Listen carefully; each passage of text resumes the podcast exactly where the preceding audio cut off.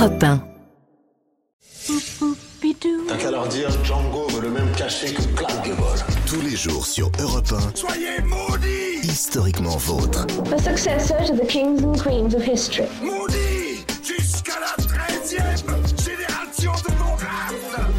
que le roi, votre frère, n'est pas très bien membré. Stéphane Bern. Bonjour à toutes et à tous, Clémentine, Jean-Luc, David, bonjour, à vous. Bonjour Stéphane. Et bonjour à celui qui est aussi avec nous, notre guide culinaire vivant et même bon vivant. Bonjour Olivier Pouls. Bonjour Stéphane, bonjour tout le monde d'ailleurs. On est ravis de vous retrouver comme chaque après-midi sur Europe 1 pour vous raconter l'histoire sans se la raconter en compagnie de trois personnages qui n'auraient jamais pu se croiser, qui ne vivaient pas la même époque, mais qui ont un point commun.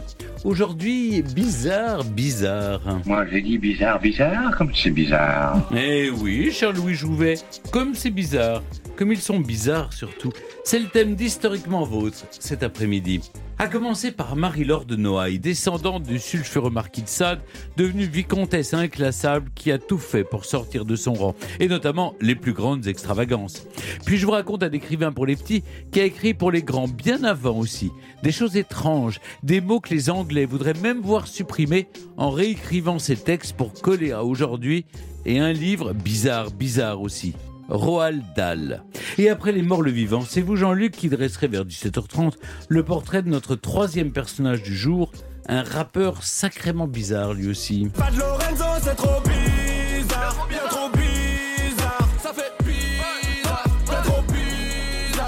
Oui, bizarre, il le chante, hein, en fit, comme on dit ici avec Vald. Bizarre, il l'est aussi. hein, et je peux vous dire qu'il fait exprès. Ah. Parce que Lorenzo, c'est un personnage créé de toutes pièces, vous verrez, et je vous le présente tout à l'heure. Alors eux aussi, vous savez Jean-Luc, ils sont créés de toutes pièces pour nous instruire et nous divertir. D'abord celle qui nous entraîne dans l'intimité de l'histoire, Clémentine Portier-Kaltenbach. De quoi nous parlez-vous Clémentine? Mais écoutez, je vais vous raconter comment, euh, au Moyen Âge, euh, on arrivait à bluffer euh, l'homme de la rue, qu'est-ce qu'on lui proposait. Et vous verrez que de, de tout temps, eh ben, on a toujours été attiré par le, le bizarre, le fantastique. On est assez gogo, en fait, les uns les autres. Alors lui remonte aux origines d'un objet, d'une mode, d'une passion, voire d'une obsession, souvent la sienne. Oui. C'est David Castello Lopez. Oui. Et aujourd'hui, vous parlez de quelque chose qui vous touche vraiment. Oui, la chemise hawaïenne. Oui. Ouais. Et vous allez voir qu'il y, a une- il y a une histoire quand même assez folle de la chemise hawaïenne et une actualité de la chemise Non. hawaïenne extrêmement troublante, teasing de malade mental. Et c'est Antoine, le chanteur, qui portait de très belles. Ouais. Euh, Carlos, euh, Exactement. mais- Magnum. Oui. Tout à fait, tous Oui. ces gens-là, mais aussi des gens très différents de ça. Ah oui. Je vous en parlerai. Et vous Charles vous III. avez- Qui en a Ouais. dans sa garde-robe autour de cette Euh, table? non, vous moi en j'en ai pas. Vous mais... n'en avez pas? Non, mais ma- enfin, maintenant c'est un Vous peu. n'en avez pas acheté une parce que euh, quand Je vous le parlez d'un pigeon voyageur, Je le fais souvent. vous, vous, Mais là, vous amenez un pigeon qu'on n'a jamais retrouvé, je tiens à le dire. Petit ange trop tôt. Le pigeon est toujours attendu à, Poitiers. Oui, oui. Euh, non, mais. nous écoutent. Et S'ils nous écoutent, oui. Euh, en fait, ça me stresse de m'habiller autrement que je suis habillé tous les jours. Voilà. Ah oui. donc euh, c'est ça. Donc j'ai pas mis. Et vous n'avez jamais pensé à consulter. Ah, Bon, je l'ai fait, je l'ai fait à plusieurs reprises et ça n'a pas donné les résultats escomptés. escomptés, Voilà. d'accord. Vous soignez la radio et c'est très bien pour nous. Les origines, c'est en toute fin d'émission et juste avant, comme dirait l'autre. Aïeux, quelle époque aïeux, quelle époque Mes aïeux, quelle époque ça s'est passé dans le passé Aujourd'hui, on remonte au XVIIIe siècle. On parle cuisine avec vous, Olivier Pouls, ou plutôt alcool? Et un en particulier, le Porto, qui ne vient pas de là où on croit, n'en déplaise à notre cher David. Ouais, c'est vrai. Oui, Vous, vous aimez, j'imagine, euh, le Porto. Vin magnifique. Oui, Vous allez, porte- vous allez voir que Ça ce vient sont... pas de Porto. Bah, c'est pas les Portugais de 1 qui les ont inventés. Non, Et de anglais. 2, il n'est pas produit euh, vraiment à Porto. Oh là là, là, ça fait Oh, beaucoup de choses. ça hein. Ah, là, il, est chiffon, David. Ouais, je, suis, je suis pas bien, je suis pas bien, je suis pas bien. Mes aïeux, quelle époque Ce sera tout à l'heure, vers 17h40. Et vous avez tout dit, Stéphane? Oh non, vous n'avez pas recommencé. Oui, j'ai tout dit, Jean-Luc. Eh bah, bah, c'est dommage parce qu'il reste deux heures d'émission. Dans, dans trois quarts d'heure, un quiz historique d'excellente facture où Stéphane vous sera opposé à Clémentine. Bah, c'est le fameux Burn to be alive. Ah oui, fameux, en effet. Mais avant cela, je vous raconte notre premier personnage du jour. Europe Historiquement vôtre. 1, le récit. Stéphane Bern. Elle a accompagné les imaginations les plus folles de tous les grands artistes du XXe siècle et causé l'un des plus grands scandales de l'histoire du cinéma. Je vous raconte maintenant l'excentrique et incroyable vie de celle qui est, pour sa biographe, la vicomtesse du bizarre, Marie-Laure de Noailles. Sur la pellicule en noir et blanc, de jeunes gens en peignoir jouent avec des dés géants. Sur leur visage, des bas de soie. Soudain, ils se lèvent, jettent leur peignoir et courent en maillot de bain vers une piscine dans laquelle ils se jettent. Sous l'eau, une femme brosse lentement ses cheveux défaits. L'atmosphère étrange, surréaliste, est celle d'un film de Man Ray. L'actrice dans le bassin, qui est aussi la productrice du film, s'appelle Marie-Laure de Noailles. En 1929, quand sort le court-métrage baptisé Les mystères du château du Dé, avec pour décor sa villa de la Côte d'Azur, Marie-Laure a 27 ans et un nom déjà intimement lié à l'aventure surréaliste, une avant-garde que son milieu n'a prédestiné pas à côtoyer. Marie-Laure Bischofsheim, son nom de jeune fille, naît à Paris le 31 octobre 1902 dans une famille de richissimes banquiers d'origine juive. Marie-Laure a deux ans lorsque son père disparaît, la laissant seule héritière d'une fortune monumentale. La petite fille grandit dans l'univers feutré d'une maison de famille à Grasse, sur la côte d'Azur. Elle ne fréquente pas l'école car on craint pour elle la tuberculose. Choyée, gâtée, Marie-Laure souffre surtout de la solitude. Elle lit Goethe, Dante, Shakespeare, mais ignore à peu près tout de la vraie vie. C'est une petite fille à part, irréelle et fantastique, dira l'écrivain Marcel Schneider. Même ses rêves sont étranges, peuplés de mains qui sortent du sol pour la gripper. Des rêves déjà surréalistes. Pendant la guerre, alors que l'Europe se déchire, Marie-Laure se lie d'amitié avec le fils d'une voisine de sa grand-mère. Il s'appelle Jean Cocteau. Il a une dizaine d'années de plus qu'elle. À ses côtés, la jeune fille rangée découvre une autre culture plus populaire, le cirque, Charlie Chaplin et une autre forme d'art moderne avant-gardiste. Marie-Laure découvre qu'un nouveau monde existe derrière les murs de sa prison dorée. Quand j'aurai 15 ans et 3 mois, j'épouse Jean, affirme-t-elle à sa grand-mère. Mais c'est un autre homme qu'elle épouse quelques années plus tard, en 1923. Un homme plus conforme à sa fortune et à son rang, le vicomte Charles de Noailles. Le mariage est un véritable événement mondain auquel le magazine Vogue consacre cinq pages entières, mais le couple a d'autres ambitions que de remplir les rubriques mondaines des hebdomadaires. Dès l'année de leur union, ils entreprennent la construction d'une villa à Hier dans le Var. Marie-Laure et Charles ne veulent pas de luxe pompeux, mais d'un bâtiment résolument moderne. Confiée à l'architecte Robert Mallet Stevens, la maison est la première réalisation de ce style en France. Les Noailles y reçoivent les artistes les plus importants de leur temps. Sur les photos, Marie-Laure, tout sourire, joue au squash avec André Gide. L'art et les artistes. Voilà la grande affaire de la vie du vicomte et de la vicomtesse.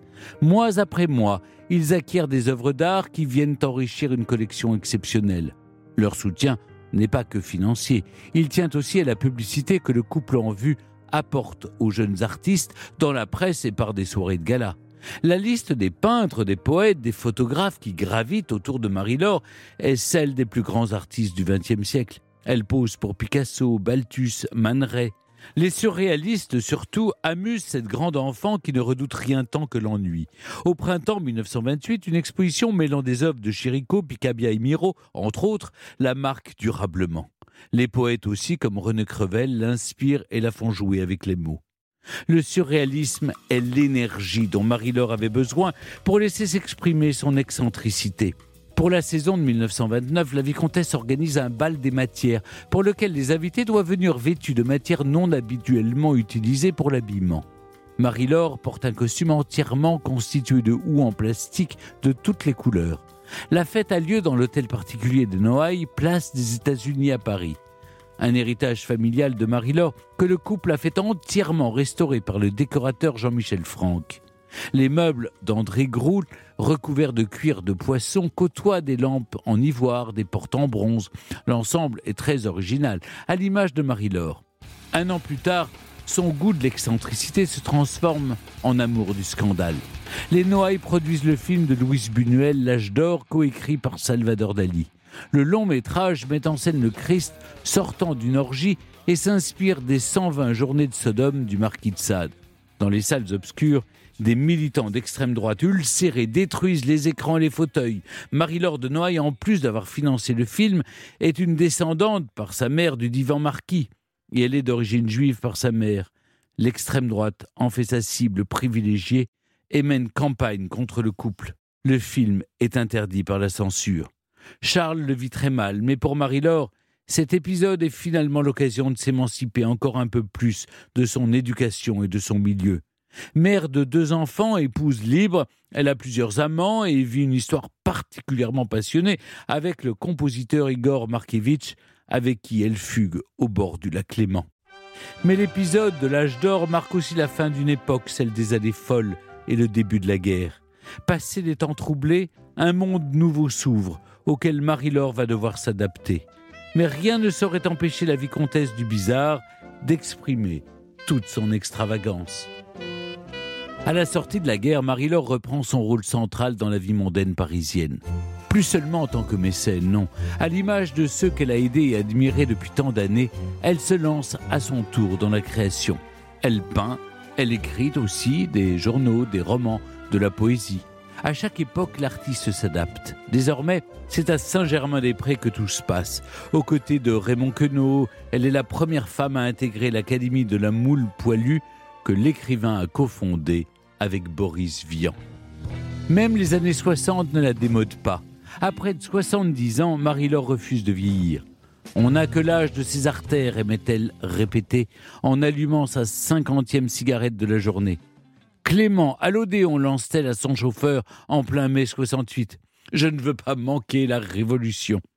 Depuis le restaurant La Méditerranée, en face du théâtre, elle est aux premières loges et apporte son soutien aux étudiants révoltés à sa manière, c'est-à-dire en leur offrant du pâté en croûte de chez Fauchon. Drôle dommage que cette grande aristocrate en tailleur Chanel, qui découpe des photos de Daniel Cohn-Bendit dans la presse pour les coller dans ses cahiers. Marie-Laure est une rebelle, une noble qui soutient le maire communiste de hier et signe des pétitions dans tous les sens. Contre la censure, contre le régime répressif qui sévit en Grèce, contre la guerre au Vietnam. Elle fait même reproduire l'un de ses tableaux sur 10 000 cartes postales sur lesquelles elle ajoute Merry Christmas avant de les expédier aux Cubains. La vicomtesse surprend toujours et agace, mais rien ne l'empêche de vivre sa vie et sa nouvelle passion pour un jeune chanteur, Salvatore Adamo, pour qui elle organise une fête dans sa villa de hier, faisant livrer en déesse depuis Paris une pièce montée de 2000 choux à la crème. La mort l'accueille à Paris au mois de janvier 1970. Dans sa nécrologie, Le Monde décrit Marie-Laure de Noailles comme une poète avant tout. Sans doute la meilleure manière de résumer en effet sa façon bizarre et géniale de voir le monde. Europe 1, historiquement vôtre. Pour continuer à parler de Marie-Laure de Noailles avec Clémentine Portier-Keltenbach, nous sommes avec la journaliste qui lui dédie une biographie qui nous a permis d'enrichir notre récit. Bonjour Laurence Benaïm. Bonjour Stéphane. Laurence, vous avez fait paraître il y a une vingtaine d'années la première biographie sur Marie-Laure de Noailles qui vient d'être republiée en poche. J'ai fait le récit de sa vie qui est tout à fait incroyable. Pourquoi il a fallu autant de temps pour écrire sur elle? Bien, peut-être parce qu'on ne la prenait pas euh, au sérieux. C'est vrai que jusque dans les années 60, vous voyez, par exemple, dans un journal d'extrême droite, euh, la traitait encore de, de grande cacteuse. Euh, Elle était, euh, euh, pour les uns, la princesse euh, Mathilde euh, du XXe siècle, pour les autres, une mondaine un peu excentrique. Mais c'est vrai que ce qui est intéressant, c'est que, comme vous l'avez très bien montré, elle a traversé énormément de, de décennies, d'époques. Elle s'est réinventée à chaque fois. Et je trouvais que c'était intéressant de suivre le, le parcours de cette femme qui est euh, qu'on voit en, robe euh, euh, de en poudret au bal des Beaumont, mais qui est aussi à la première des, des paravents de, de Jean Genet et comme vous dites, qui a toujours été contre. En tout cas, oui, sa, sa vie était un songe.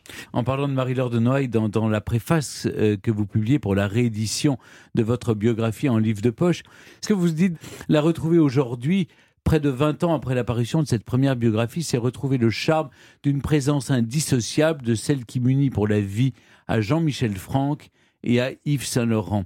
C'est- sa place particulière au fond, c'est une trilogie pour vous.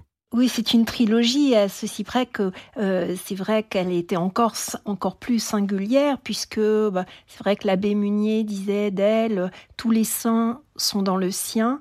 En fait, euh, elle a même démodé l'idée d'avant-garde. Elle a poussé euh, l'extravagance jusqu'au plus grand classicisme. Elle a été, ce que je trouvais intéressant, c'est qu'elle a résumé toutes les contradictions du siècle, qu'elle était à la fois étrangère et iconoclaste, qu'elle était à la fois frivole, complètement décalée. Elle, euh, elle était euh, celle qui déchirait les, les lettres que Proust euh, envoyait à sa grand-mère et celle qui en même temps s'offrit à la fin de sa vie une, pardon, une compression de, de César. Et Clémentine Bah, il est vrai que c'est une femme qui, qui n'a pas grandi dans n'importe quel milieu. C'est-à-dire qu'elle a, elle a les bases anciennes euh, et profondes qui lui permettent peut-être de, de, de, de- de partir librement. Vous écrivez qu'elle venait d'un monde, de monde glorieux et crépusculaire et qu'elle était condamnée à en, en inventer un troisième. Est-ce que finalement c'est, c'est à la fois le poids de cet héritage familial qui a veillé en elle un, un désir peut-être accru de, de liberté, de curiosité, mais en même temps d'a- d'attachement à ses racines Elle était complètement à la fois iconoclaste, comme vous le dites, et en même temps, elle est effectivement l'héritière dont elle se, dont elle était très fière. Elle n'était pas du tout dans le wokisme ou la déconstruction ou la cancel culture. On peut dire qu'elle était à la fois euh, euh, souveraine euh, entre la rive droite de son enfance et la rive gauche de la bohème artistique. Et autant euh, un certain faubourg Saint-Germain était reclus dans, son, dans ses certitudes, dans ses intolérances, elle disait, elle, d'une façon assez provocante, euh, chacun veut poursuivre le bon goût alors qu'il est autant de goût que de visage et que d'avoir le courage du sien est déjà signe de victoire sur notre ennemi à tous, la laideur.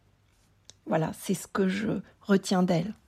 Vous titrez votre livre, Laurence, en appelant Marie-Laure de Noailles la vicomtesse du bizarre. Selon le dictionnaire Larousse, le bizarre se définit comme, je cite, ce qui s'écarte de l'usage commun, qui surprend par son étrangeté. Marie-Laure de Noailles répond donc bien à cette définition d'après le récit que j'en ai fait. Mais qu'est-ce qui est pour vous le plus surprenant, voire le plus étrange chez elle? J'aimais bien le fait qu'elle soit multiple, qu'elle soit à la fois la traductrice euh, d'Edith Sitwell, qu'elle soit la, productrice de l'opéra de Katsu et de l'âge d'or, qu'elle soit à la fois une, virtuose des calembours, et euh, le fait qu'elle soit au-delà d'être justement Noailles, parce que on dit toujours les Noailles, qu'elle ait trouvé euh, sa vérité en devenant Marie-Laure. Et au fond, euh, ce que je retiens d'elle et ce qui me semble le plus bizarre, c'est que, un peu comme des gens comme Christian Bérard, elle aimait euh, échapper à la ligne et qu'elle n'avait qu'un rêve dans la vie, peut-être, c'était euh, suspendre la beauté au vol. Mais en même temps, on peut cultiver cette posture, c'est-à-dire que ça devient comme une, une autre peau, que ça, on la fait sienne. Cette étrangeté qu'elle cultive donc, c'est Jean Cocteau qui la lui a transmise? Euh, sûrement, elle a emprunté à celui qui a été un petit peu son, son Pygmalion et dont elle a été si amoureuse, cette attitude euh, qu'on peut qualifier de touche à tout en tout cas, cette curiosité cosmopolite qu'elle a portée à l'extrême. Euh, Jean Cocteau disait le style n'est pas une danse, c'est une démarche. Et au fond, elle a trouvé chez, lui, qui était à la fois euh, poète, euh, écrivain, cinéaste, les mêmes raisons d'agacer les gens. Lui disait euh, si je peins, je dérange, si je montre ma peinture, je dérange, et je dérange si je ne la montre pas. J'ai la faculté de dérangement. Au fond, elle lui a peut-être emprunté cette euh, faculté à agacer les autres. En fait, ce qui est- extraordinaire, c'est la rencontre entre cette femme dont l'imagination est absolument débordante et le courant artistique du, du surréalisme qui lui offrait tous les possibles et qui, pour elle, euh, vous dites qu'il a, elle- il a été la clé d'une forêt de songes. C'est quand même extraordinaire, ce- ce- cette rencontre et ce hasard de cette personnalité et d'un courant artistique qui était fait pour elle. Alors, c'est vrai que le surréalisme, c'était fait pour elle, mais j'allais dire que pour elle, c'était plutôt une attitude et surtout pas un manifeste, un parti comme euh, celui que va diriger d'une main de fer euh, André Breton. On a oublié qu'il a quand même excommunié des gens et qu'il euh, il était extrêmement dur justement avec tous les gens qui incarnaient ce, gratin, comme on disait à l'époque. Au fond, euh, pour elle, le surréalisme, c'est un peu un prétexte euh, pour aller encore de l'autre côté du miroir. Elle qui euh, a posé en robe de, bonne pour Balthus, qui parle des maisons comme de personnages, qui change au moins dix fois d'avis dans la journée. Elle, va, euh, elle va se se réinventer en permanence comme ça et profiter un peu, oui, de ce courant surréaliste pour affirmer à la fois sa folie, qui est si difficile à, exprimer, et en même temps ses, euh, ses, blessures, et à transformer ses blessures en une, en une sorte de d'illumination perpétuelle. Marie-Laure de Noailles devient mécène pour de nombreux artistes, mais aussi muse, productrice, agent, représentante. Euh, au fond, quels sont ses liens avec les artistes qu'elle fréquente et, quelle image ils ont d'elle?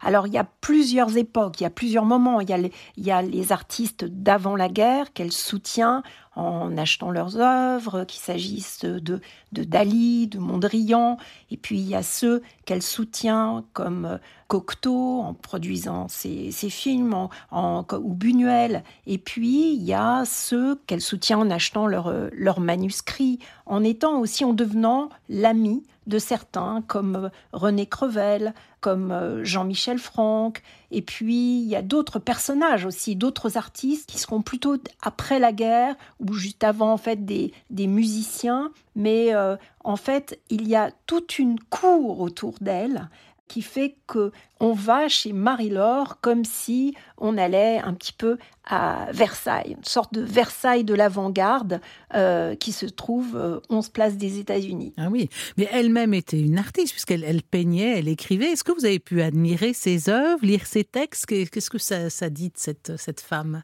Je trouve qu'elle a écrit des choses admirables qu'on retient comme ça. Euh, je pense à la, euh, au texte qu'elle a écrit euh, sur, sur Christian Bérard, où elle dit à taquiner le mystère, à contempler les, les spectacles de l'amour. Au fond des coulisses et des loges, on ne voit pas monter les ombres.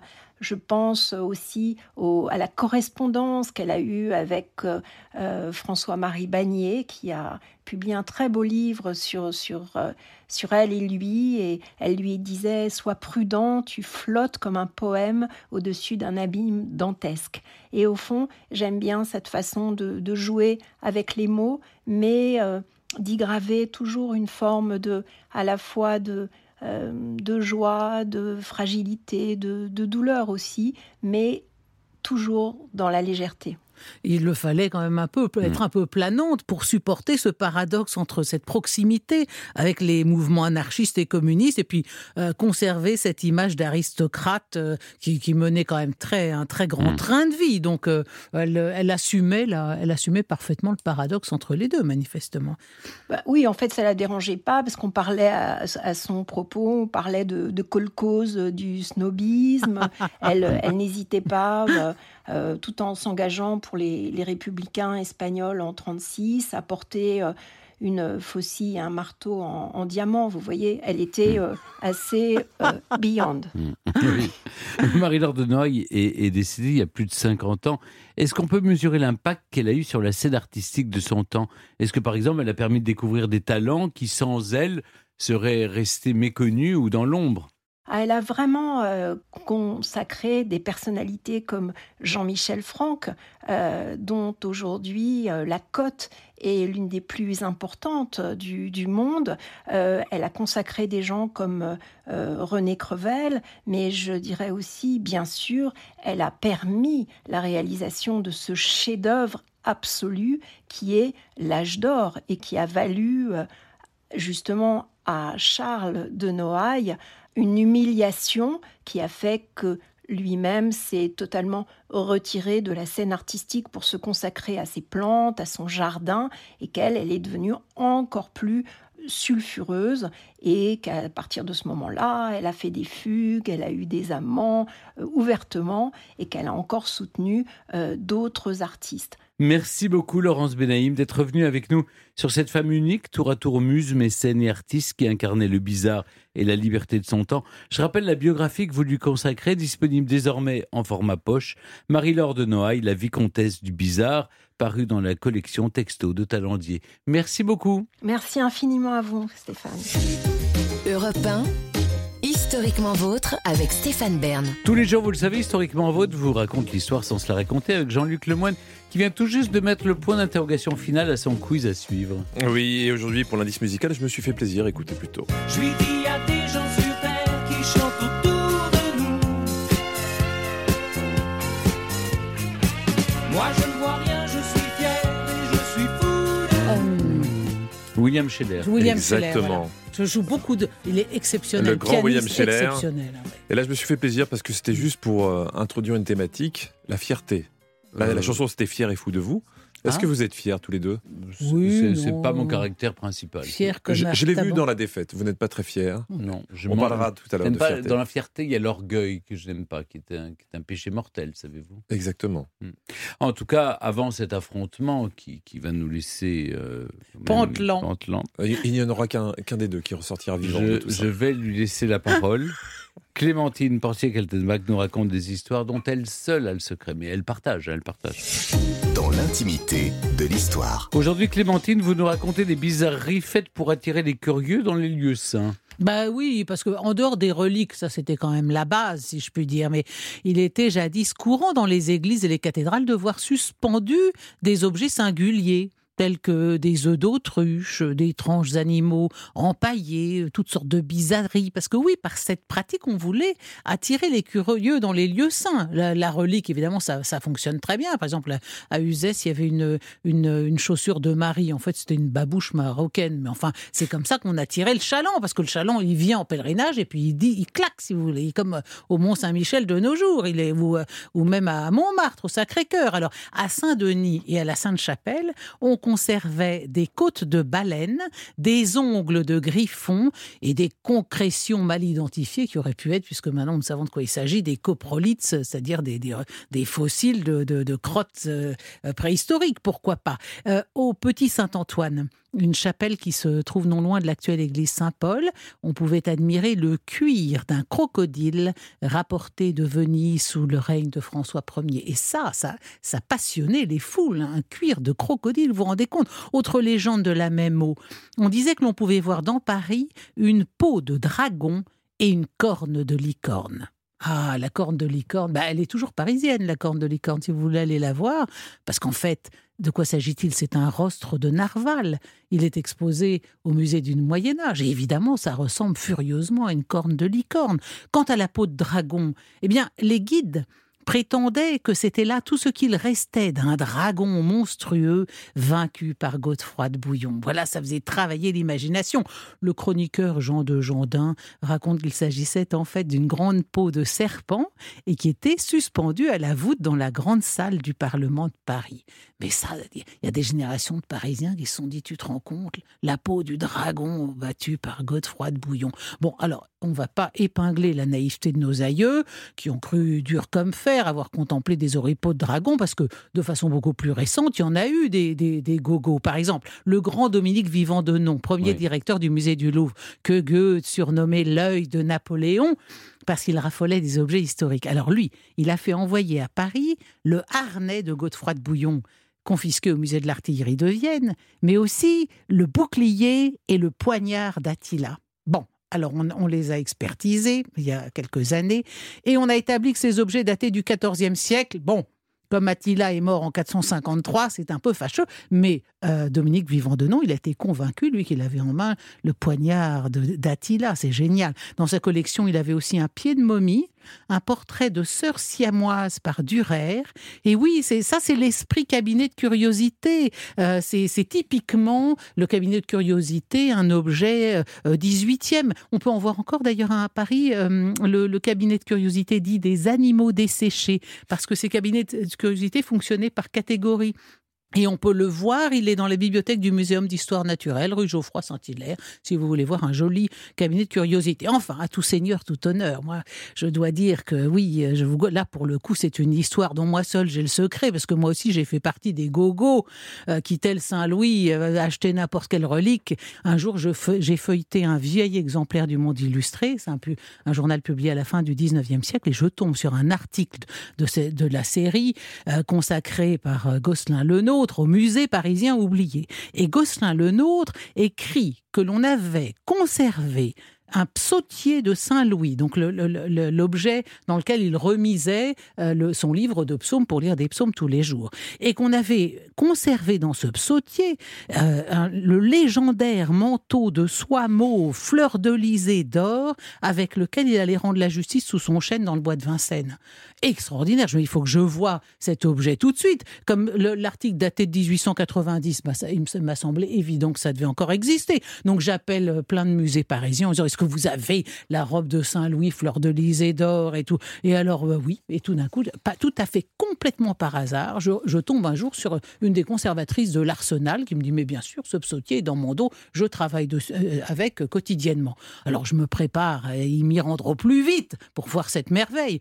Et puis le conservateur me dit écoutez, inutile de vous déplacer. Oui, c'est bien le psautier de Saint-Louis, mais le tissu de soie qui l'agrémente n'a strictement rien à voir avec la tunique de Saint-Louis et lui est bien postérieure.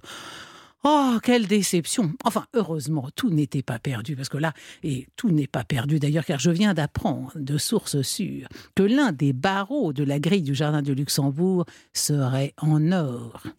Le- le- lequel? Rendez-vous. Ah bah, tout est là. Bah, tout est là. Faut tous les gratter Ah, pour bah oui, c'est savoir. ça. Alors, on va voir des, des, À des- cause de des vous. foules à cause de vous aller gratter les barreaux. de- Ils vont se faire repérer par la police. hein. Merci beaucoup, Clémentine. N'importe quoi. Elle- Vous êtes gogo, vous aussi. hein.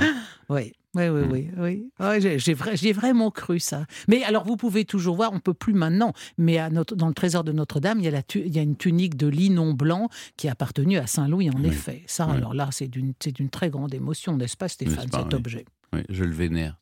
Et maintenant, c'est le moment de l'émission. Cher Jean-Luc, j'ai comme l'impression que vous cherchez d'abord à m'humilier. Hein. S'appelle Burn to be alive. Oh, bah, ne cherchez plus Stéphane. hein. C'est- l'unique raison d'être de ce quiz, hein, de tenter de prouver que Stéphane Bern ne sait pas tout en matière d'histoire. Ah Non, mais il suffisait de me le demander, je vous l'aurais dit. Je ne sais pas tout en matière d'histoire. Ah bon, bah alors aujourd'hui on va essayer d'aller plus loin. On va même prouver que vous ne savez rien. hein. Non. Allez, jouons. Et on commence tout de suite. Tout à l'heure, je vous ai parlé de fierté. Et on va parler d'une expression. Je vais commencer ce quiz par un compliment, Stéphane. Je vous trouve d'un naturel plutôt humble, plutôt modeste, alors qu'honnêtement, vous auriez de quoi vous la péter. Hein, on est tous d'accord Clémentine Non, personne n'a de quoi se la péter. Si, vous. Vous, pas nous, mais vous, oui. Hein Personne sur Terre. en même temps, Clémentine n'a pas répondu, elle n'a pas suivi sur cette affaire. Donc visiblement, elle a un doute. Si on utilise l'expression fier comme un pou, mais aussi fier comme un coq, eh ben, c'est à cause d'une confusion. En ancien français, coq et pou se disaient un peu pareil. Vrai ou faux? Ah oui, vous ne l'attendiez pas celle-là. Non, je l'attendais pas, mais ça me dit quelque chose. Je dirais bien que c'est oui. Coq, coq se disait Gallus. Oui, et Et- d'où et- la, d'où la France d'ailleurs. Oui, que- mais alors, et et le, et le pouce aurait, aurait eu un nom euh, Mm. Alors, le- est-ce que le mot pou était proche du mot coq ou le mot pou était proche du mot Gallus? Là est toute la question. Ouais. Écoutez, je vais dire oui. Vous dites oui, on vérifie. Vous avez gagné Bravo En ancien français, pouille désignait un jeune coq. Et Et, c'est vrai que le comportement du coq est plutôt présomptueux. Dès lors, on a dit fier comme un coq, mais aussi fier comme un pouille. Et c'est devenu fier comme un Ah, pou. c'est chouette, ah oui. Voilà. Hmm. Une question pour vous maintenant. Clémentine. 1533, sous Henri VIII, en Grande-Bretagne, c'est la première fois qu'une législation est adoptée contre les homosexuels. Le, le nom de la loi vise dans le texte quoi? Les bougres, les fagots ou les hommes cheminés? Bon, un bougre est en effet un homosexuel dans la terminologie euh, euh, désuète ancienne. Un feu de cheminée ou un le celui du, du- du- Les fagots. Les fagots. Et hommes cheminés, parce que les feux de cheminée, c'est encore un autre problème, on peut pas tout régler aujourd'hui. Bougre me paraît trop facile. Ça, ça doit pas être. Alors, Fagot, les je sais fagots, que- oui, les oui. fagots. Moi, je dirais les fagots. Mais euh, fagot, fagot. euh, mais oui, puisque oui, puisque fag en anglais désigne un, désigne un, un homo. Donc c'est les fagots.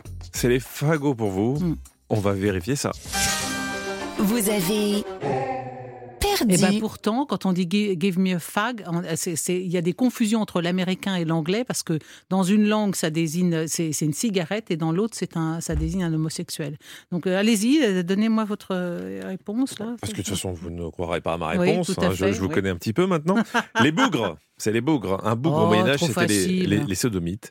Bah ça oui. venait des nomades de Bulgarie. Mm. Ça donnait le mot bougrerie. Et la première Bah, ça vient- législation. Ça vient, des bogomiles, les bougres, en fait. Oui. Et les hérétiques, oui, c'est ça, oui. Et la première législation punissant les actes contre nature en Angleterre s'appelait le Buggery Act, oui. donc les bougres.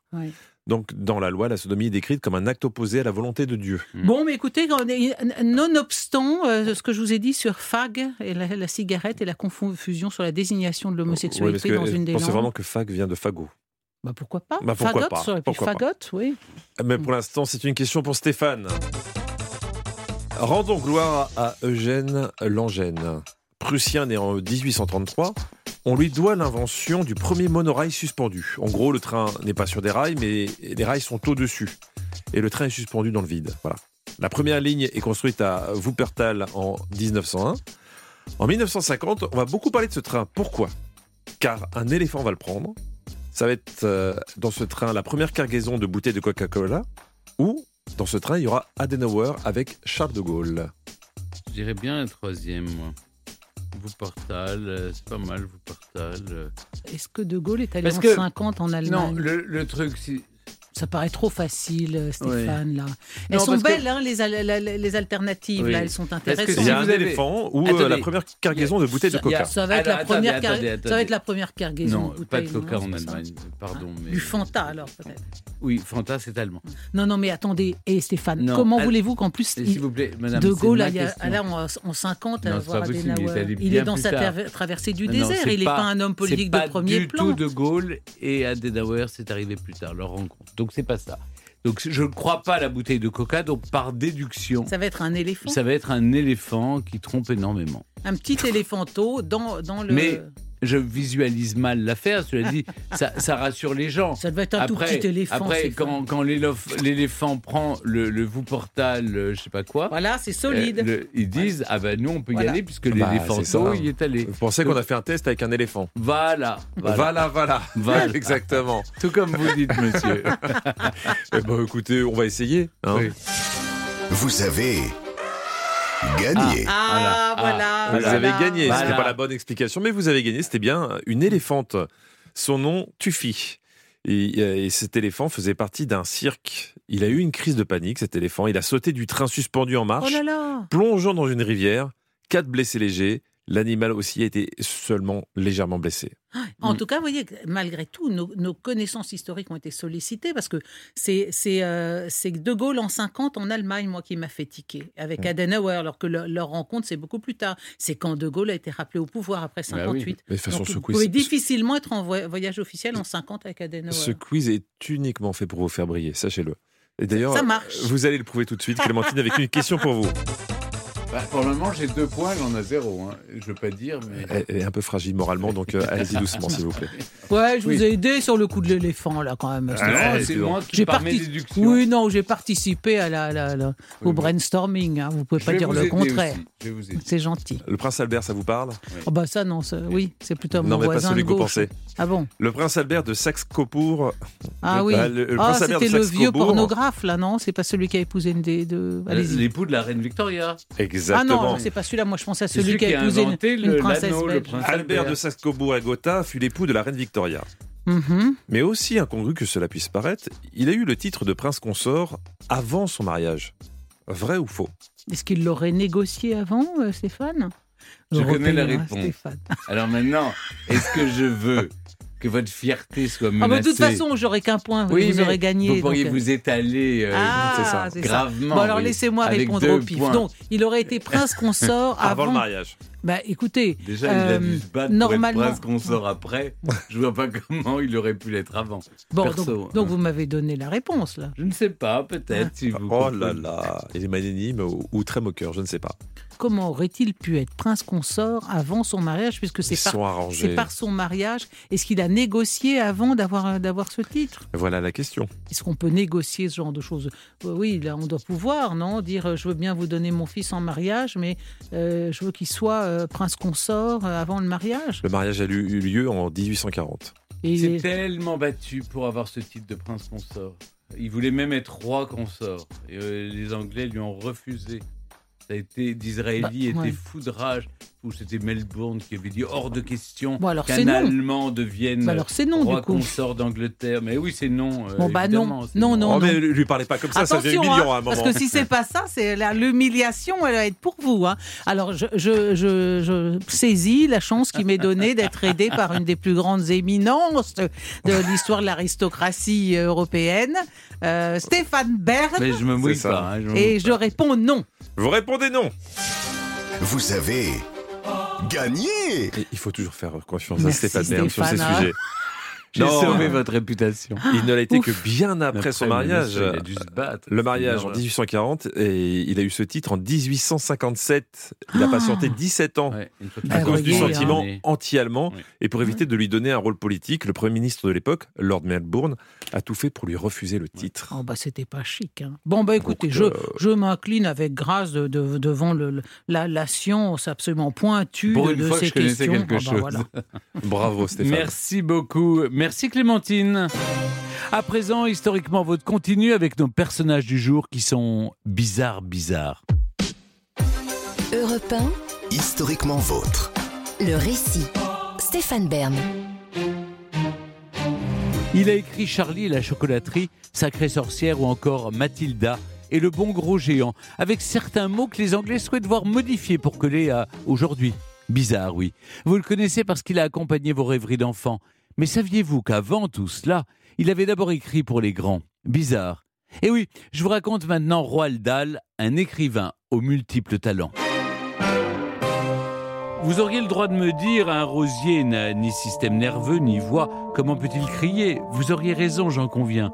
Il n'en a pas, en tout cas, pas comme les humains, c'est vrai. Mais après tout, qu'en savez-vous, Mrs. Saunders? Et, se penchant par-dessus la clôture, il lui chuchota, la regardant dans le blanc des yeux avec une expression farouche. Comment savez-vous qu'un rosier ne souffre pas lorsqu'on coupe sa tige autant que vous si l'on vous tranchait les poignets avec un gros sécateur? Qu'en savez-vous, hein, après tout? Il est vivant lui aussi, non? Ce voisin étrange et même franchement inquiétant sort tout droit de l'imagination d'un écrivain que vous connaissez davantage pour ses histoires de sorcières et de géants que pour ses querelles de voisinage. Roald Dahl a pourtant écrit pour les adultes, il a même d'abord écrit pour eux. Le personnage qui menace Mrs. Saunders de son sécateur est issu d'une nouvelle rassemblée avec une quinzaine d'autres dans un recueil baptisé en français Bizarre, Bizarre et publié au début des années 1960, dix ans après avoir fait le bonheur des lecteurs américains. Dahl les a écrites juste après la guerre, alors qu'il est au début de la trentaine et qu'il se découvre une ambition littéraire. Mais, si vous voulez bien, commençons par le commencement. Roald Dahl naît en 1916 au pays de Galles, de parents norvégiens. Il a à peine trois ans lorsqu'il perd à quelques semaines d'intervalle sa sœur aînée et son père. Malgré les drames, l'enfance du petit Roald est pourtant heureuse, choyé qu'il est par ses cinq sœurs et par sa mère, Sophie, qui excelle dans l'art de raconter des histoires, qu'il s'agisse de contes de la mythologie nordique remplis de trolls ou de ragots de quartier. Malheureux à l'école, Roald commence à travailler très jeune et s'envole à 20 ans pour la Tanzanie, engagé par la compagnie pétrolière Shell. Quand la guerre éclate, le jeune homme s'engage dans la Royal Air Force depuis Nairobi, au Kenya. Il sera pilote de chasse. Mais dès septembre 1940, son avion s'écrase dans le désert libyen. Roald Dahl est grièvement blessé. Cloué au sol, convalescent, le soldat trouve une consolation dans les livres. Ce n'est qu'à cette époque que naissent sa passion et sa vocation pour la littérature, avec un goût particulier pour les romans d'Ernest Hemingway. Et justement, Dahl est envoyé peu de temps après aux États-Unis comme attaché d'ambassade à Washington. La diplomatie est son point fort. Même si l'homme d'action goûte peu les cocktails et autres soirées pince-fesses, il est rapidement affecté à une nouvelle mission, cette fois en tant qu'espion au service de Sa Majesté pour le compte du MI6 britannique. Son premier succès littéraire est un récit de son accident d'avion, publié en août 1942 dans un quotidien américain. L'année suivante paraît son premier roman, Les Gremlins, en avril 1943. L'histoire, inspirée elle aussi de son expérience dans l'armée de l'air, met en scène un pilote confronté à l'éruption de petits êtres fantastiques sabotant son appareil. L'écrivain ne les a pas inventés. Les gremlins existent dans les légendes que se racontent les pilotes de la Seconde Guerre pour expliquer les avaries auxquelles ils doivent régulièrement faire face. L'œuvre intéresse les studios Disney. Elle ne sera finalement pas adaptée, mais connaît tout de même un franc succès auprès du public. Sous la plume de l'auteur jaillissent donc aussi des nouvelles, des histoires étranges mêlant habilement le cynisme au suspense et l'humour au drame. Chacun des textes se termine sans que tous les éléments soient expliqués au lecteur, livré à sa propre imagination. Ainsi, de la femme qui tue son mari à coups de gigot surgelé après qu'il lui ait fait une révélation, bah, laquelle? Nous ne le saurons jamais. Dans l'un de ses romans pour adultes, Mon oncle Oswald, Roald Dahl imagine le personnage truculent d'Oswald Cornelius Hendricks, extravagant et fantasque, qui ambitionne de faire fortune en récoltant le sperme de grands hommes de son temps, Renoir, Proust ou Freud, pour le revendre à de riches bourgeoises ambitieuses. Ces histoires fantasques disent beaucoup de leur auteur, misanthrope, fondamentalement pessimiste sur la nature humaine, mais toujours drôle. Dahl manie l'art délicat de l'humour noir et répète souvent qu'il est possible de raconter les pires horreurs à condition de réussir à y glisser toujours de la dérision.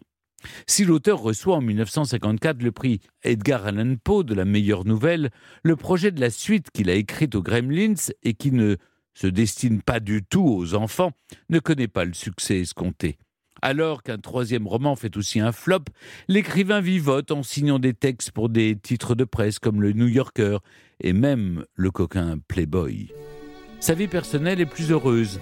En 1952, Roald Dahl rencontre Patricia Neal, une belle actrice américaine connue pour son rôle dans Le jour où la Terre s'arrêta, sorti un an plus tôt, mais aussi pour sa relation adultère avec Gary Cooper. Patricia et Roald se marient l'année suivante, s'envolent pour l'Angleterre et enchaînent les enfants. Quatre filles et un garçon en tout.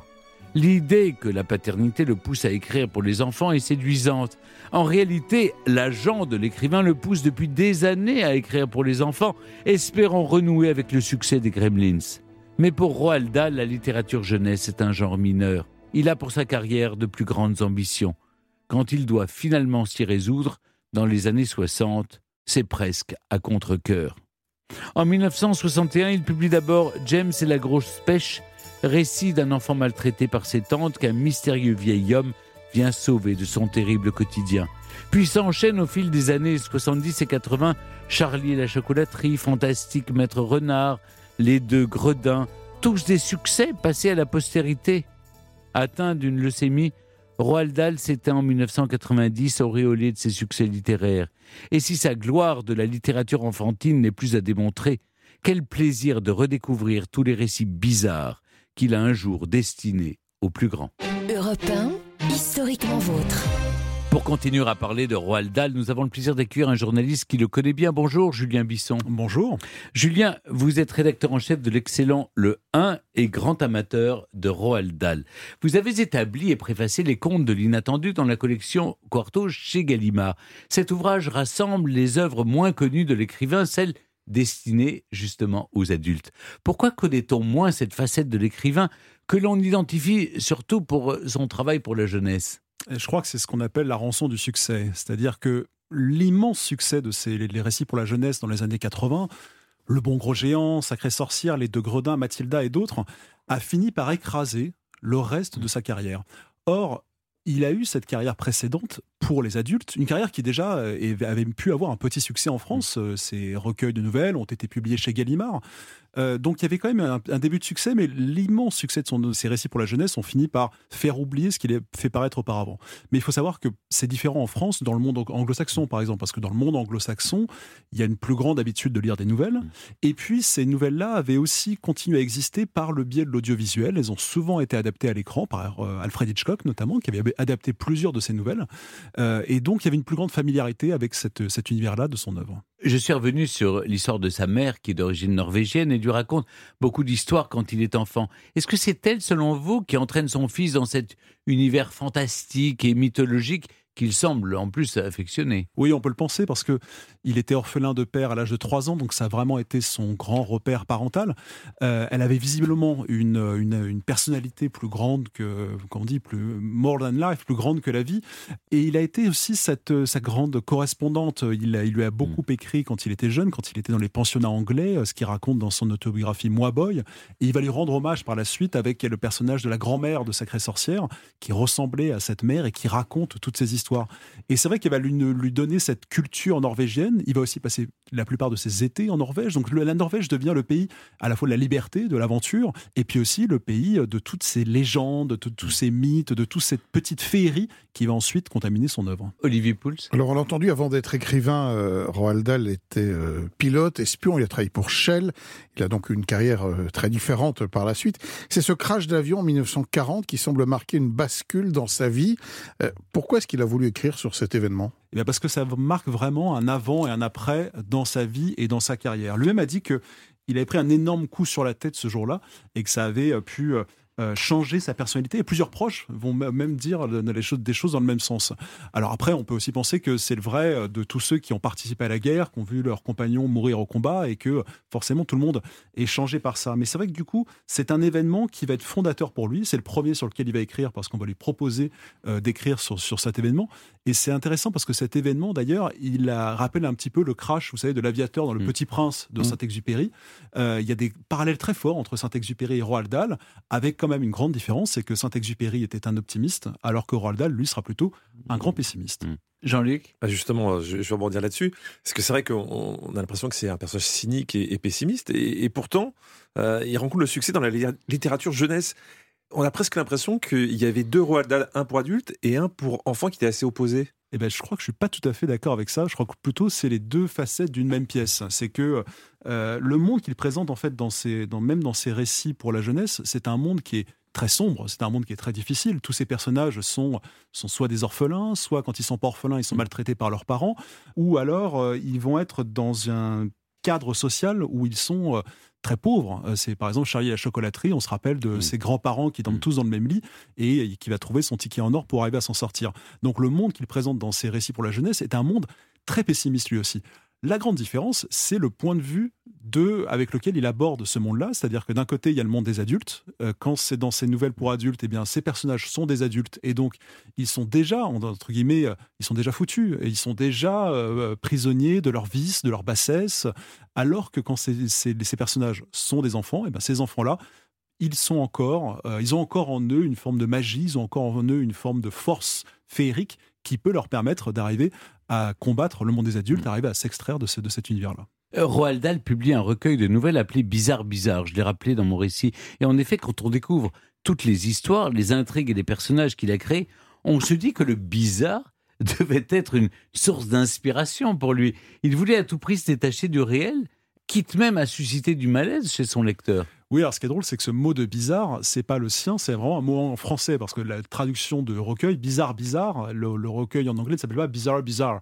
Il s'appelle Someone Like You, quelqu'un comme vous. Et euh, il avait plutôt cette idée que tout le monde était bizarre. C'est que les personnages de ces, de ces nouvelles sont tous des gens qui peuvent nous ressembler et que, en réalité, ce sont des personnages qui peuvent, à tout instant, voir leur vie vriller, voir leur vie dévisser, euh, simplement par une mauvaise rencontre, par un pari, euh, par un simple hasard, une infidélité, et que d'un seul coup, on peut arriver à sortir de, des, voies dans lesquelles notre, que suivait notre destin, et que d'un seul coup, on peut, on peut sortir de là. Donc, il y a cette idée que le bizarre est en nous. Le bizarre euh, ne demande qu'à qu'à naître, le, demande, le bizarre ne demande qu'à surgir. Et euh, après, il avait en effet ce côté un peu euh, macabre, ce côté euh, doté d'humour noir, ce côté en effet de malaise.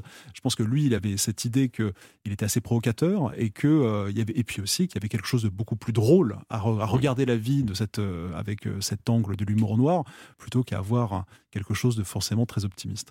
Jean-Luc? Les, les contes pour enfants de Roald Dahl ont été beaucoup adaptés au cinéma, euh, et certains films avec un casting prestigieux. Pourquoi Hollywood a autant sollicité euh, l'œuvre de Roald Dahl? Alors ça, euh, il y a déjà un intérêt pécuniaire évident. C'est-à-dire que pour, pour adapter des œuvres, quand c'est quand c'est adapter des œuvres qui sont déjà lues par des millions de lecteurs ou par leurs parents, euh, on prend un risque moins important et on s'attire déjà des entrées fortes. Euh, ce qui est frappant avec les adaptations qui ont été faites de Roald Dahl, c'est de voir qui les a faites. Quand on regarde le nom des réalisateurs qui ont adapté Roald Dahl, c'est qui? C'est Tim Burton, c'est Steven Spielberg, c'est Wes Anderson, c'est Robert Zemeckis. Ce ne sont que des grands réalisateurs. Et ce, ne sont que des grands réalisateurs parce que, euh, justement, ils ont compris, je pense, qu'il y avait dans les œuvres de Roald Dahl une dimension vraiment pour les enfants, mais aussi une dimension Mm. pour les adultes. Quand Wes Anderson adapte Fantastique Maître Renard, il en fait un conte qui euh, parle autant aux parents qu'aux enfants.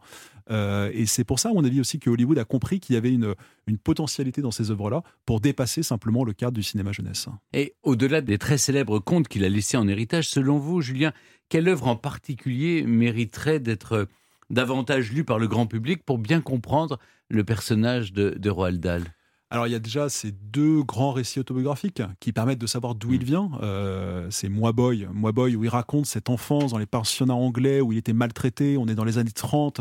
Et il prend des coups de canne réguliers de la part des euh, des des, des, Masters, des- des- des des maîtres, masters, ouais. des maîtres qui est de, de ces de, de- de ces pensionnats. Et donc euh, ça explique aussi pourquoi dans tous ces romans ensuite euh, les enfants vont devoir affronter la dureté du monde des adultes, la violence du monde des adultes. Je crois qu'il a vraiment été profondément marqué par cela. Et puis il y a Escadrille 80 qui raconte son expérience pendant la guerre. Et puis euh, dans ces récits pour la jeunesse, il y a peut-être quand même deux, euh, deux récits où il où il se s'incarne le plus volontiers. C'est Fantastique Maître Renard qui parle finalement d'un père de famille qui essaie de faire survivre sa famille. Et lui-même à, à ce moment-là était euh, confronté. Il a perdu une fille, euh, c'est sa fille aînée qui était morte de la tuberculose. Il essaie de faire survivre sa famille. Et puis il y a le bon gros géant. Lui-même était un géant. euh, il était très très grand. Et le bon gros géant, c'est ce personnage un peu mal compris qui essaie de souffler des rêves aux enfants. Et voilà, je crois que c'est vraiment aussi ce, que le, ce personnage qui pouvait peut-être le plus lui ressembler. Merci beaucoup, Julien Bisson, d'être venu avec nous sur cet auteur qui n'a pas écrit que pour les enfants et qui a même laissé de nombreux textes pour les adultes, parfois bizarres, souvent cyniques, mais toujours incroyables. Je rappelle l'ouvrage que vous lui consacrez, Roald Dahl, le géant de la littérature jeunesse, chez Gallimard Jeunesse, également l'édition que vous avez établie et préfacée de ces contes inattendus dans la collection Quarto de Gallimard également. Merci beaucoup. Merci à vous pour votre invitation. Europe 1, historiquement vôtre. Stéphane Bern. Aujourd'hui, dans Historiquement Vôtre, avec Jean-Luc Lemoyne, David Castel-Lopez et Olivier Pouls, on réunit des personnages bizarres, bizarres. Après Marie-Laure de Noailles et Roald Dahl, vous nous racontez, Jean-Luc, mon rappeur préféré, en tout cas depuis le début de cette émission, Lorenzo. Quel escroc quand même. on vient de le voir, bah, les gens sont bizarres, même si on s'en doutait déjà un peu. Mais je pense que ça y est là, on a atteint le pic de bizarrerie. Tout le monde est bizarre, tout le monde fait n'importe quoi. Ça peut aller de manger le steak de son burger avant de manger le pain, à faire le- la queue debout au milieu de l'avion, alors que Brigitte, la chef de cabine, n'a même pas désarmé les toboggans. Mettre une droite à un collègue en pleine cérémonie des Oscars, ou encore s'insérer sans faire exprès une batterie de cuisine dans le rectum. On fait nimp. Cette dernière chose, euh, Ça arrive. ça arrive. Ça arrive, c'est un accident. Je suis tombé dessus. Pas une batterie de cuisine euh, quand même. Ouais. Ouais. Oh, écoutez, vous n'êtes pas joueur. Oh. Alors pourquoi les gens sont bizarres? Je n'ai oui. pas la réponse. Peut-être que c'est juste un peu épuisant d'essayer d'être un humain normal. Bon, pas le temps pour un TED Talk, mais si quelqu'un sait bien jouer des codes de la normalité, c'est Lorenzo. Alors Lorenzo, ça pourrait être votre serveur chez Pizza Pino, un fashion designer un peu hystérique ou un des escort boys milanais de Stéphane, qu'il appelle Je, affectueusement. je n'ai pas d'escort boy. Vous les appelez vos neveux, je me rappelle. non, non, Lorenzo, c'est c'est un rappeur français complètement bizarre, complètement barré, qui a débarqué dans nos vies en 2016 et qui a annoncé la fin de sa carrière avec la sortie de son dernier album en décembre 2022. Pour être dans Historiquement Vôtre, c'est lui qui a le Oui, meilleur taux de rentabilité. quand même. Une étoile filante improbable, un génie du marketing, un bolos en jogging, un roi de la bédave, un troll du rap game français euh, autoproclamé l'empereur du sale. Ça va sentir la weed, le grec frit et le hall de HLM entrons dans l'univers de Lorenzo. T'as touché le fond et tu bouges plus comme un code sans pile. Je fais mes bagages, je déménage et baiser toutes les go de la ville. Ça démarre fort. Il a baisé toutes les go de la ville, n'est-ce Ouais, pas? c'est ça, est exactement. question, C'est oui. quoi les go C'est les Les filles. filles, les filles. J'ai même rien compris. Voilà, c'est que des michetots ici. Viens, on se pose grailler dans ma gova. La la Gova, c'est la voiture. Bah, comment vous voulez que je sache? Bah, c'est vous qui me l'avez dit tout à l'heure. Mais non. Mais Pas quelle malhonnêteté intellectuelle quand même. En vrai, Lorenzo s'appelle Jérémy Serrandour et il est né à Brest en 1994. Son adolescence est galette complète, terminale littéraire, option cinéma, audiovisuel et théâtre. Oh, quand même. Il obtient son bac en 2013, puis rejoint le collectif de rap Columbine, qu'il a rencontré au lycée. Il réalise beaucoup de leurs clips sous le pseudo de Larry Garcia. Très cinéphile, le groupe de René joue beaucoup avec cette idée de créer des personnages et enchaîne les titres avec un vrai second degré. Larry Garcia, Jérémy donc, va ainsi créer un personnage white trash fan de rap gangsta et qui sent bon la loose, Lorenzo. Il apparaît sur scène avec le groupe, puis dans des vidéos très drôles sur YouTube, avant d'exploser en solo avec son rap à la fois crade et poétique. Et c'est avec son freestyle du sale que tout commence. Quand on a moins de 30 ans, on dit il a percé. Lorenzo débarque, fout la merde, on saccage la baraque, on va fumer votre air. Briquet devant mon cul, je crache le feu comme un dragon. On a pimpé ta meuf sous ses fesses, y'a des néons. Voilà, c'est. On ça a pimpé ta meuf, Ouais. sous ses fesses, il y a des néons. Qui veut dire Bah, on a pimpé ta meuf, on l'a, On l'a amélioré on l'a amélioré en lui mettant des néons euh, par-dessous. Comme on fait sur les voitures, ça. ouais. On l'a Excusez-moi. tuné en fait. Je pense que si vous voulez comprendre toutes les paroles, vous allez faire un AVC avant la fin de la rubrique.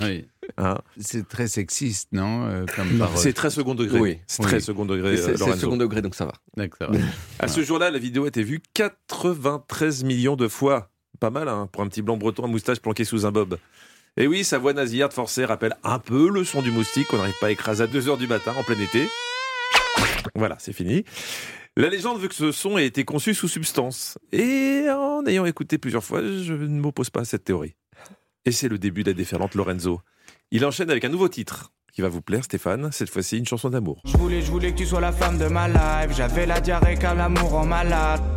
Ça donne envie d'être amoureux, non Hein L'album Empereur du Sale squatte alors toutes les plateformes de streaming. Et Lorenzo décide de ne sortir qu'un seul et unique exemplaire physique, qu'il décore lui-même au stylo feutre à base de... Alors comment vous dire Ben, de M. Non, non, non, pas tout à fait. Dis- disons, les... Disons que les nymphéas sont à Claude Monet ce que la tub est à Lorenzo. Je peux pas être plus explicite. Ah non Ah bah... Il a mis. euh, Voilà. Il... Il, il- il met en vente son CD œuvre d'art sur eBay et les enchères ont atteint Oh. 75 000 euros jusqu'à ce que Ah le ouais. site supprime l'annonce à cause du dessin représentant une euh, un, un affaire. Voilà. Oui, bon. Moi je l'ai dit, ah, je peux le dire, une tub. Hein, voilà. Bref, Lorenzo cartonne. Il rassemble une véritable communauté de fans qu'il aime tout autant pour son côté drôle et trash que pour la qualité de ses sons. Mais également une véritable communauté de gens qui le détestent car ils ne comprennent absolument pas son délire et s'offusquent de ses paroles assez fleuries. Il n'y a pas de juste milieu. Hein. Lorenzo et la coriandre, même combat. Moi, j'adore la coriandre. Et vous aimez pas Lorenzo? Si, si, il me déplaît pas. Enfin, je- à partir du moment où Il vous me clive, dites- il clive vous- comme vous- la À partir du moment où vous me dites que c'est c'est pour du faux, que c'est un personnage, et qu'il euh, voilà, que c'est un garçon bien, et il a fait, il a fait une option euh, Il pense pas, il pense pas vraiment ce qu'il dit en fait. Voilà. Je vous sens embarrassé. Vous étiez peu plus franc sur la coriandre. Franchement, Ah bah oui, c'était plus affirmé. mets partout. C'est Mais oui. difficile d'en trouver. Mais le, plus le- que. le problème, c'est que ça divise beaucoup la coriandre, vous le savez. Oui, Ouais. ça clive. Mais revenons à Lorenzo. Son deuxième album, Rien à branler, sort en 2018. Ah bah voilà, c'est clair. Un titre qui avait été un temps envisagé par Michel Sardou pour la sortie d'un best-of. Et quand d'autres assurent leur promo dans les pages de magazines ou face à Nico Saliegas et son iPad magique, Lorenzo, lui, préfère diffuser ses visuels en ligne, notamment sur le site Pornhub. Restant fidèle à sa réputation et à son amour pour le porno, il fait placer judicieusement sa pub juste au-dessus des vidéos que, je rega- que, que- enfin, que vous regardez, hein, certainement de temps à autre. Et comme il aime prendre tout le monde à contre-pied, le quatrième album de Lorenzo, sorti fin 2022, sera aussi son dernier. Il l'a annoncé lui-même, fin du game. Mais l'ultra créatif ne pouvait pas partir sans une nouvelle pirouette promotionnelle. Et il le dit lui-même, il a cassé l'industrie musicale. Comment? Attention, c'est technique. En sortant un album de 16 titres, découpé en 68. Chaque morceau est donc découpé en extrait d'un peu plus de 31 secondes. Mais pourquoi 31 secondes, Jamy? Eh bien, c'est tout simple. Les plateformes de streaming comptabilisent un stream à partir du moment où on écoute plus de 31 secondes d'un même morceau. Donc, plus de streams veut dire plus d'argent pour l'artiste. Et si ça ne change rien à l'écoute car tout s'enchaîne parfaitement, pour Lorenzo, c'est potentiellement le jackpot. Une chanson découpée en 4 vaudra ainsi 4 streams au lieu d'un. Petit malin. Bon, en moins de 24 heures, les, les serveurs des plateformes se mettent à fumer, l'algorithme a fait un AVC l'album est supprimé. Il sera republié en mode 16 titres, ce qui n'empêche pas de se taper quand même les 35 000 ventes dès la première semaine. Lourd, ma gueule. Un joli pot de départ. Mais pas pour la retraite, car à 28 ans, il lui reste encore euh, 36 années à cotiser. Et ça va être long sans son perroquet Coco. Et il avait un perroquet Coco, parti trop tôt, à qui il a dédié une chanson. C'est l'histoire d'un oiseau qui aimait un peu trop la cocaïne. la cocaïne, il s'appelait Coco, il aimait un peu trop la cocaïne. La cocaïne. Voilà. C'est un concept. là. Merci beaucoup, Jean-Luc. Europe Historiquement vôtre. Il est l'heure de dire au revoir à nos personnages bizarres, bizarres, pour retrouver deux garçons qu'ils sont aussi parfois, mais on les aime comme ça. David Kessel-Lopez, vous nous racontez les origines de votre chemise hawaïenne, enfin de votre, Enfin, de la chemise ouais, hawaïenne. Mais de la chemise hawaïenne, ouais, avec des Mm. révélations. Très bien. Mais avant cela, comme chaque jour, mes aïeux qu'à l'époque, ça s'est passé dans le passé. Aujourd'hui, on parle cuisine avec vous, Olivier Pouls, ou plutôt alcool. Et on remonte au XVIIIe siècle pour découvrir avec vous un alcool qui ne vient pas de là où on croit qu'il vient, le Porto. Alors le Porto, le vin de Porto, ou plutôt les vins de Porto, car j'y reviendrai, font partie de la grande famille dite des VDN, les vins doux naturels ou vins fortifiés. Bon, petite parenthèse avant de vous en conter l'histoire, et ce n'est pas mon cher ami David Castello-Lopez qui me démentira, le vignoble du Douro, qui sert à l'élaboration de ces vins uniques, est sans conteste l'un des plus beaux du monde. Il bénéficie d'ailleurs d'un classement au patrimoine mondial de l'UNESCO, et je vous garantis que même si vous n'aimez pas le vin, il faut avoir vu au moins une fois dans sa vie ces vignes plantées en terrasse sur les pentes abruptes qui se jettent dans le fleuve le Douro. C'est absolument magique et magnifique. Visuellement, donc. Visuellement. Ça ne veut pas dire que ça fait des, des vins exceptionnels. Mais en même temps, si, si. Et revenons donc à l'histoire de notre vin portugais. Si vous me suivez depuis trois ans, vous aurez sans doute anticipé que la vigne a été implantée là-bas à l'Antiquité par les Romains, comme Mhm. partout en fait. Oui. Bah oui, parce que encore eux et leur satanée manie d'implanter de la vigne partout où ils s'installent, j'imagine, histoire d'avoir toujours un bon petit coup à boire. Donc, vous semblez dire que ce sont les Romains qui ont inventé le Porto. Eh bien, en fait, non. Ah bon non, eh ben non, Alors, pas le pas les Porto Portugais, tel pas que les nous le connaissons aujourd'hui. Il existe depuis le XVIIIe siècle. Et à l'époque, il faut savoir qu'une grande majorité des vins produits dans la région de Porto, dans le Douro donc, partent pour l'Angleterre. Eh bien oui, les Anglais qui sont en guerre avec la France ne peuvent plus s'approvisionner chez nous, donc ils sont allés se servir au Portugal. L'Angleterre et le Portugal ont d'ailleurs signé un traité d'échange. Les Anglais fournissent de la morue pêchée dans leurs eaux et les Portugais, en échange, livrent du vin. Or, lorsque ces vins arrivent en Angleterre, après un long voyage en mer, la plupart d'entre eux ont tourné et sont devenus une espèce de piquette imbuvable. C'est alors qu'un marchand anglais a une idée assez géniale. Il ajoute de l'eau de vie dans les tonneaux avant de les faire voyager. Et en fortifiant ainsi le vin, il augmente son niveau d'alcool, le vin résiste mieux, et donc le Porto est né sous son format actuel, si l'on peut dire. C'est un succès immédiat. Et bien, comme vous l'avez deviné, ce ne sont pas vos compatriotes, les Portugais, qui l'ont Ouais. inventé, mais bien les marchands anglais. Bon, les Portugais, évidemment, en revanche, sont ravis de l'engouement que rencontre leur vin. Ils vont développer la culture de la vigne, et pour garantir un niveau qualitatif élevé, ils vont même être les premiers au monde à créer une zone de production délimitée, bien avant nos AOC, et ce, dès 1756. Tandis que de nombreux marchands anglais s'installent donc au Portugal. Eh oui, Taylors, Dawes, Grams, Wars, vous connaissez peut-être Oui, ces grands oui. noms qui sont des grands noms de maisons de Porto. Elles ne sonnent pas trop Portugais. portugais, quand même, on est d'accord, elles sonnent plutôt anglais.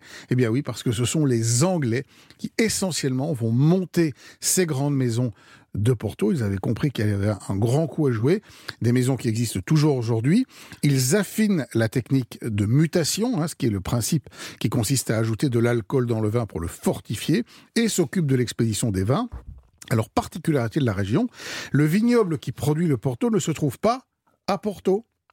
Il se trouve à quelques dizaines de kilomètres de là, le long, je l'ai dit tout à l'heure, du fleuve Douro, Mais qui se jette à Porto, lui. qui se jette Ouais. à Porto. Alors les raisins c'est sont... la ville principale euh, du Douro. coin. quoi. Voilà. Alors, la- la- les raisins sont vendangés sur place, ils sont euh, traditionnellement foulés, vinifiés, et enfin expédiés en tonneaux via les rabelos. Vous savez ce que sont les Rabelos rabelos? Euh, non. Eh bien, ce sont des bateaux traditionnels Ah, portugais sur lesquels oui, on voyait eh bien, des tonneaux de vin partir en direction de Villanova de Gaia, qui est le quartier de Porto, Oui. dans lequel se trouvent toutes les grandes maisons de Porto. Et puis là, ils sont élevés, mis en bouteille et expédiés un peu partout de par le monde. Oui, mais vous disiez qu'il n'y avait pas qu'un seul Porto, mais des Portos. Il y a une large famille de vins de Porto. Alors pour faire simple, en haut de la pyramide, on a ce qu'on appelle le vintage. C'est un Porto qui est issu d'un seul millésime et réalisé uniquement dans les grandes années.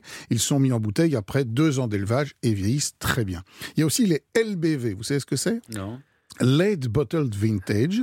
Ils sont aussi millésimés, mais bénéficient de 4 à 6 ans d'élevage. Ils sont donc un petit peu plus oxydatifs.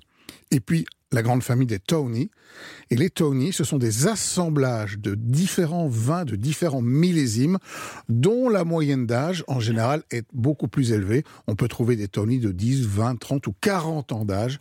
Et là, ce sont là aussi des nectars exceptionnels. Donc vous nous recommandez plutôt les 40 ans d'âge Ce sont, alors, un, un 40 ans d'âge, par exemple, c'est un mariage génial avec le Fromage. chocolat euh, et les desserts au café, le fromage aussi, pourquoi pas. Mais avec le fromage de Stilton notamment, Bah le Grand Accord, ce sont plutôt des Porto vintage euh, qui ont vieilli un petit peu dans votre cave. Si vous avez Ah, le ouais. Stilton, je peux m'occuper du Porto. Très bien. Ah ben on va faire affaire. J'ai appris plein de choses alors que ça vient de mon pays. Oui. Mes aïeux, quelle époque Merci Olivier. Europe 1, historiquement vôtre avec Stéphane Bern. Les origines. Pour clore cette émission, on remonte aux origines, toujours avec Jean-Luc Lemoyne et Olivier Pouls, et surtout maintenant avec vous, David Kessel-Lopez, qui arbore toujours sa même chemise, mais qui va nous parler des chemises hawaïennes. Est-ce que vous saviez que la chemise hawaïenne était devenue le signe de ralliement de certaines milices d'extrême droite aux États-Unis Non. Non, c'est Magnum. Eh ben, c'est le cas. Parmi les gens qui étaient aux abords du Capitole le 6 janvier 2021, il y avait des garçons avec des chemises hawaïennes. Et si vous tapez sur Google chemise hawaïenne extrême droite, vous allez voir des dizaines de photos de types avec des fusils d'assaut, des cagoules, des gilets pare-balles mis par-dessus des chemises hawaïennes. Mais alors, comment est-ce qu'on en est arrivé là? Eh bien, il vous faudra attendre la fin de ma chronique pour le savoir. Ah, au début, suspense. au début du XXe siècle, sur l'île d'Hawaï, les ouvriers qui travaillaient dans les plantations de canne à sucre, ils étaient souvent japonais. Et pour s'habiller, tous ces japonais, ils faisaient venir du tissu de leur pays natal, le Japon. Des tissus colorés, bariolés, sympas, qui leur servaient à faire euh, des kimonos. Mais au bout d'un moment, ils s'en sont servis aussi pour faire des chemises au style occidental, cool, à manches courtes. Alors d'abord avec des motifs japonais, puis ça a dérivé doucement vers d'autres motifs, et en particulier des motifs locaux de faune, de flore, etc. C'est la naissance de la chemise hawaïenne. Rapidement, ces chemises, elles sont devenues typiques euh, de Hawaï, et les riches Américains qui allaient à Hawaï dans les années 30, ils rapportaient des chemises à la maison ce qui leur permettait au passage de montrer qu'ils étaient euh, bien pétés de thunes. Et puis, parce qu'ils avaient l'argent pour aller voyager euh, très loin. Et puis, pendant la Seconde Guerre mondiale, les soldats américains qui étaient stationnés à Hawaï, ils ont ramené plein de chemises hawaïennes à la maison, évidemment. Et c'est à partir de ce moment-là, doucement, que la chemise hawaïenne s'est démocratisée.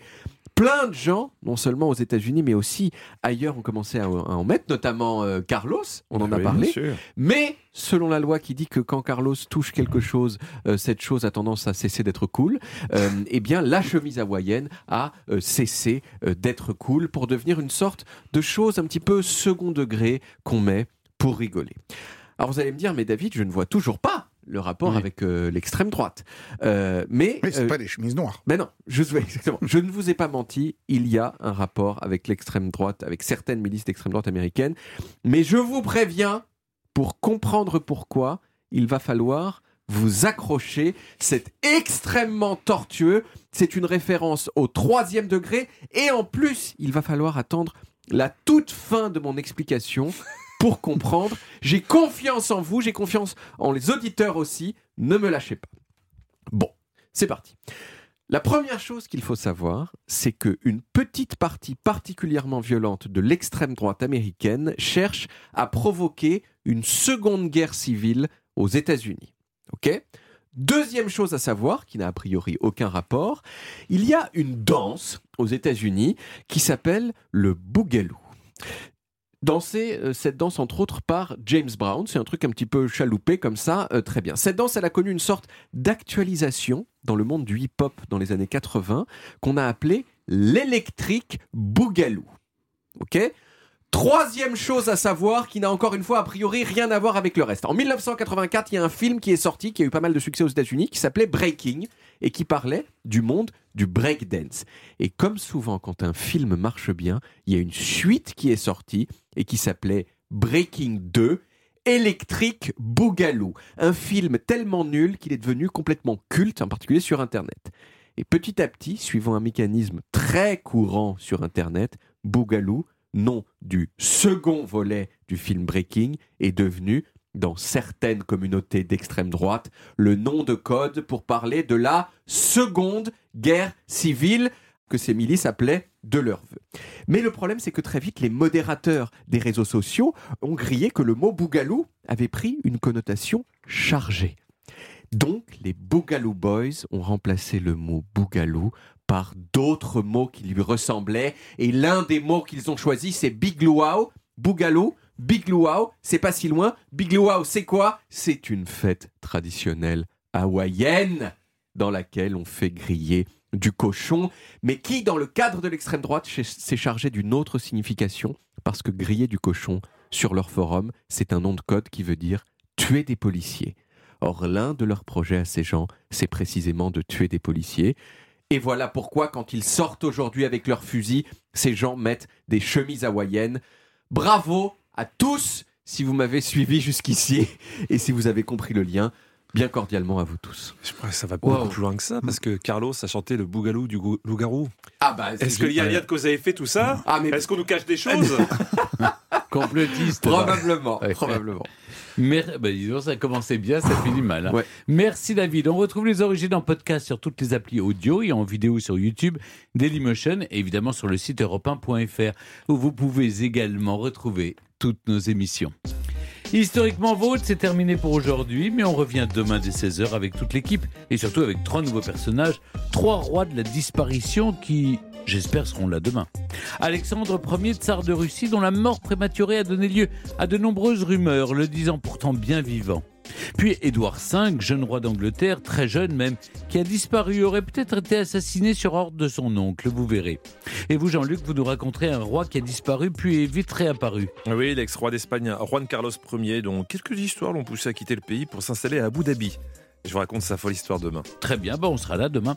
J'espère que vous aussi, chers auditeurs. Retrouvez Historiquement Vôtre tous les jours de 16h à 18h sur Europe 1 et en podcast sur europe1.fr.